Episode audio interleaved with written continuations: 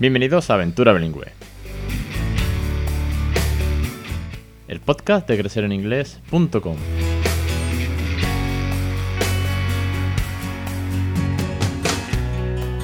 Capítulo 268, el 12 de agosto de 2021. Muy buenas, mi nombre es Alex Perdel y esto es Aventura Bilingüe. Ya sabéis que este es el podcast sobre bilingüismo real. Podcast de consejos, tips, experiencia, entrevistas, familias, docentes, científicos también si hace falta, sobre el bilingüismo, sobre cómo regalarle una segunda lengua, cómo animaros, empoderaros, motivaros al fin y al cabo y romper la barrera, los miedos y los bulos para que hablar en inglés en casa no sea una tragedia y sí un regalo para vuestros hijos. Vamos con la reseña del cuento que os traigo hoy, un cuento que seguramente muchos, muchos y muchas de vosotros ya conocéis, pero tenemos en casa un par de ellos y la verdad que están muy guay, que son de la colección de Mr. Pues Mr. Noisy o Mr. Clever o Mr. Silly o Little Miss, lo que sea. Es del autor eh, Roger Hungerbirds, espero haberlo dicho bien, seguramente no. Y son um, unos dibujos, bueno, son unos clásicos eh, de dibujo muy, muy coloridos, muy minimalistas al mismo tiempo. Así que eh, en la página ocupa simplemente lo que es el personaje, que son todos con caras redondas, ¿vale? Son todos muy parecidos. Eh, aunque hay algún que otro humano también por ahí dando vuelta. Y son historias muy, muy divertidas. Con mucha, a mí me gusta, porque aunque tenemos solamente dos en casa, tenemos el de Mr. Noisy y Little Miss Princess. Son historias bastante irónicas, diría yo. Mm, para los peques no lo van a pillar tanto. Para los papis seguro que sí. Me gusta de esta colección que es muy amplia, que tiene muchos títulos, que son personajes, bueno, cuya caricatura es entrañable casi, ¿no? Y, divertidos, algo alocado. Hay de todo. Además, cada uno tiene un rol. eso, eso está chulo.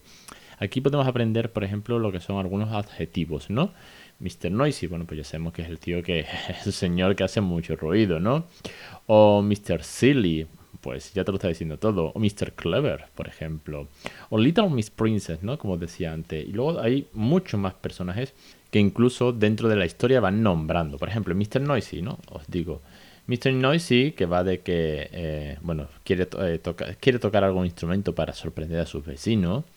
Pues como os podéis imaginar, mm, más que sorprender, mosquea a sus vecinos porque es imposible eh, dormir con el ruido que hace, ¿no? Para ello, sus vecinos van a, van a hablar con él, ¿no? Y algunos de ellos, pues, están enfadados. Algunos de, los que se acercan, por ejemplo, son Little Miss Splendid, que es muy guapa y que no puede dormir y continuar con su belleza por la noche. Entonces va a visitarle algo, algo enfadada. Luego, por ejemplo, Mr. Little Miss Splendid habla con Mr. Clever, que es el que tiene la idea y la solución final. Quiero decir, van apareciendo todos los personajes que tienen su propia historia. A nivel de vocabulario, a nivel de textos, tiene bastante texto para ser un cuento infantil en la página, ¿vale? La página izquierda, la página par, es, la, es blanca con el texto y la página eh, impar, la página que tenemos a la derecha, es eh, a todo color, es donde viene la ilustración que representa lo que está ocurriendo. Eh, los, hay de diferentes formatos. Ojo, yo tengo el de Mr. Noisy, es grandote. Es como un folio, como casi una cuartilla. Y mientras que Little Miss Princess es bastante pequeñín. Es muy, muy pequeñito. Y bueno, el de Little Miss Princess es muy, muy irónico, ¿eh? de cómo una princesa no sabe hacer nada salvo ser princesa. Y ella trata de hacer la colada, intenta ir carnicero, cocinar, etcétera, etcétera.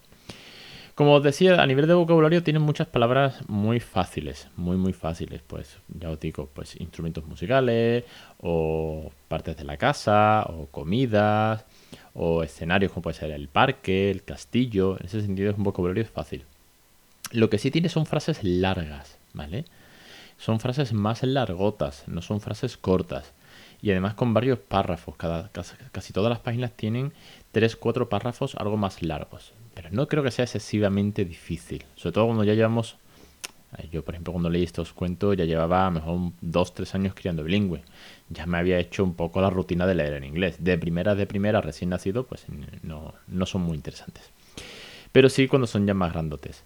Lo guay, como os decía, y aquí termino, hoy vamos a hacer un podcast cortito, pues una colección muy amplia, muy pero que muy amplia, porque tiene muchos títulos, muchos personajes y son muy divertidos.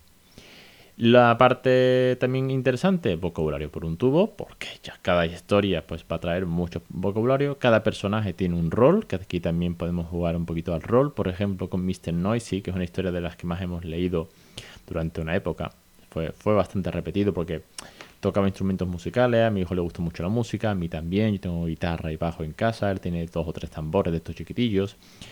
Pues me vino bien para... Mm, Be careful, if not, we are going to have a problem like Mr. Noisy. Do you remember the story of Mr. Noisy when he was playing very loud and the neighbors were angry? Pues algo así.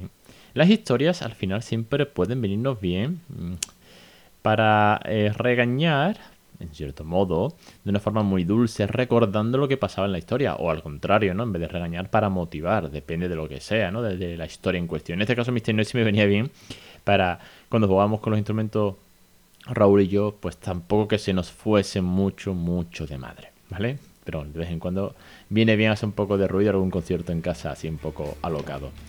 Pues ya está, hoy podcast cortito, que si no, no cumplo el objetivo que quería para el podcast del verano, que era hacer podcast de reseña de cuentos muy, muy sencillitos, muy fáciles, daros tips, daros cuatro consejos, os traer, presentaros cuentos, que igual algunos conocíais, otros no, como el de la semana pasada de Kenny Leafwich, Erika Martina, que seguramente no lo conocíais, y disfrutar de verano escuchando este podcast en un ratito. Os espero la semana que viene aquí en Aventura Bilingüe. Ya sabéis que tenéis los cursos, el podcast premium, los cursos de Phony y el cuento de mi mujer, The Little Frog, On the Colors. Un saludo y hasta la semana que viene.